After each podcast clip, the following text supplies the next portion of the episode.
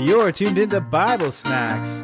Not the full meal, just a spiritual snack for on the go.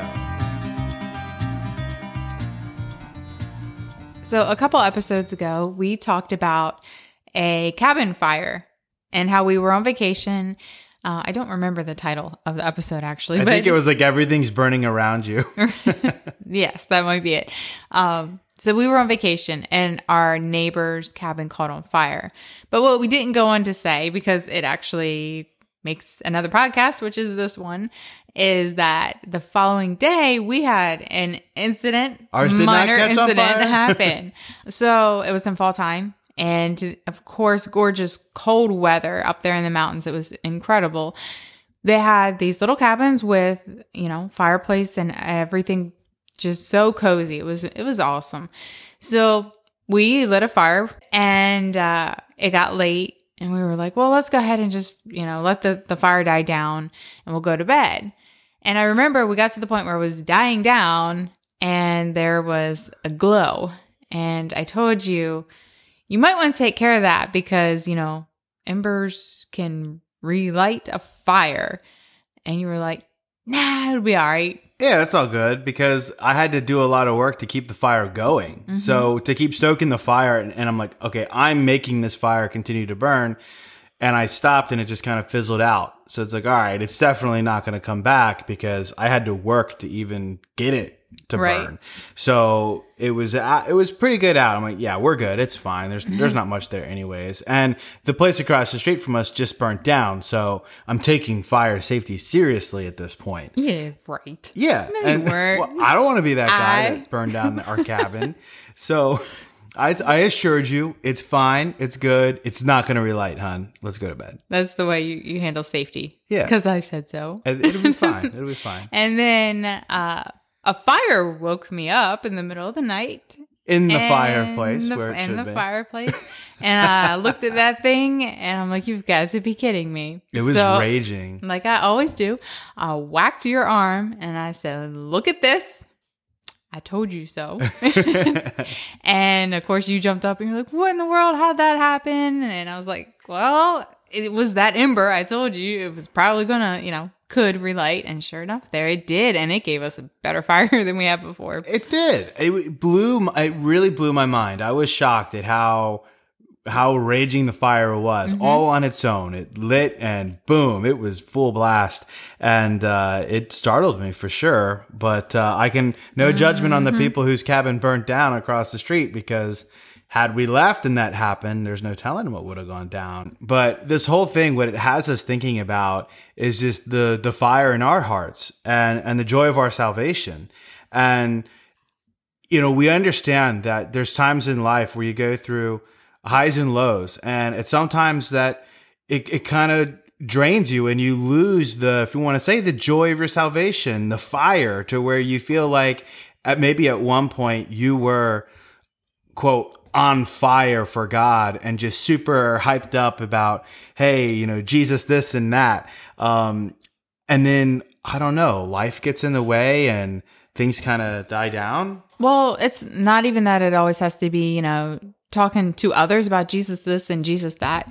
It can be your perspective of what's going on around you to be in in tune with the spirit and saying, you know what, I see God at work here. I see it doesn't always have to be an outreach type thing. Oft, Oftentimes we associate um, being on fire for God as in witnessing to others and you know going out and proclaiming the gospel and while that is a part of it it can also just be being on fire to say you know what god's at work i see him working in my life and i'm excited about it mm-hmm. i don't have to tell others all the time but I, i'm excited having that joy of your salvation and yeah you know sometimes things happen that Yeah. they take the fire out, you know, it starts to dwindle down.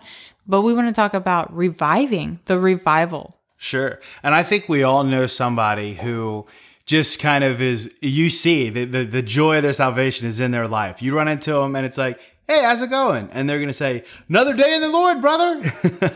and they're, they're just always, always happy and Right. the joy is there and it doesn't matter what day of the week it is you run into them and they're excited to talk to you about what god is doing in their life or what something new they've learned um, and and it's just evident in their life um, but it reminds me of the story we see uh, in First Samuel when the Israelites actually lost the Ark of the Covenant. And the enemy, the Philistines, had captured the Ark, which for them really represented the presence of God in their camp.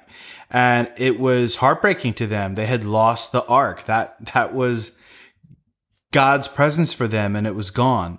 And the people had lamented for 20 years. And Samuel, uh, the the priest at the time, he said to them, it says in uh, 1 Samuel chapter 7 verse 3, And Samuel spake unto all the house of Israel, saying, If ye do return unto the Lord with all your hearts, then put away the strange gods and Ashtaroth from among you, and prepare your hearts unto the Lord and serve him only. He will deliver you out of the hand of the Philistines. And what he wanted to see there basically was repentance from the people. And that's just simply a coming to the Lord and saying, Wow, I realize that I have drifted away from you. I have uh, strayed away from what used where you used to be the center of my joy every day.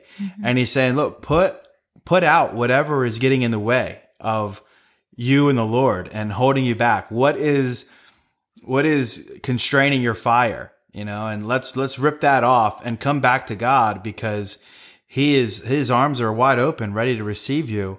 And that's exactly what happened for the Israelites. Um, they received the ark back, and the people had incredible joy, and their, the joy of their salvation was truly restored, um, just because God was was back in their camp again. And it says, verse ten, but the Lord thundered with a great thunder on that day upon the Philistines, and discomfited them, and they were smitten before Israel. And so this was not in their strength, but it was all God that came through for them. And now they had the ark back and their joy was restored. And we see it also with David uh, in Psalm 51. After his confession, he says, Create in me a clean heart, O God, and renew a right spirit within me. Cast me not away from thy presence, and take not thy Holy Spirit from me. Restore unto me the joy of thy salvation, and uphold me with thy free spirit. Now, we're not saying that you can lose your salvation. You know, we're saying that being restored to communion with God gives us that that relationship, that uh, closeness. That's what the joy of our salvation is. Absolutely. Yeah, in no way is this talking about a loss of salvation, but it's a like you just said communion, a loss of fellowship, a loss of that closeness. You know, we all know what it feels like to really just feel close to the Lord. And life gets in the way and sometimes we feel like that closeness isn't there, but those are our feelings talking. Right. And we want to live to live a victorious Christian life is to live based on fact and faith not on feelings. Because if we go by feelings, man, every day it's going to be up, down, you know. Oh, I didn't do my Bible study today. I'm a bad Christian and God doesn't love me anymore. Right. Um, that's not true. Faith in fact tells us Jesus paid the penalty for your sin. It's once and done for all. He has washed you clean and you are now a child of the Most High. You have a relationship with the King of Kings, the Lord of Lords. You and him are now in fellowship.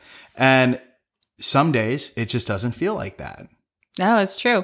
There's something else I want to draw attention to, though, is not to underestimate the power of the ember Yeah. because you have to have the ember in order to have the flame. Think about it. There you go. If you didn't have the ember going, we wouldn't have had a flame. Mm-hmm. And I looked up the definition of it. Of course, you know, you know what an ember is, but you want to see what the official definition is.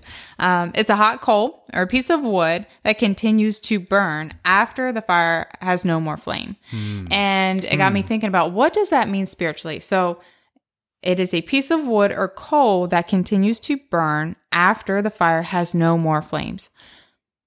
I think for us that that's faith. When mm. we get to that point of our joy is gone, the joy of our salvation is hard to focus on Christ. Sometimes all we have is faith, or we have prayer, we have scripture, and sometimes it's hard to actively do those things you know, read the mm-hmm. Bible or pray, but remaining in faith to say, I know what is fact, like you were just talking mm-hmm. about.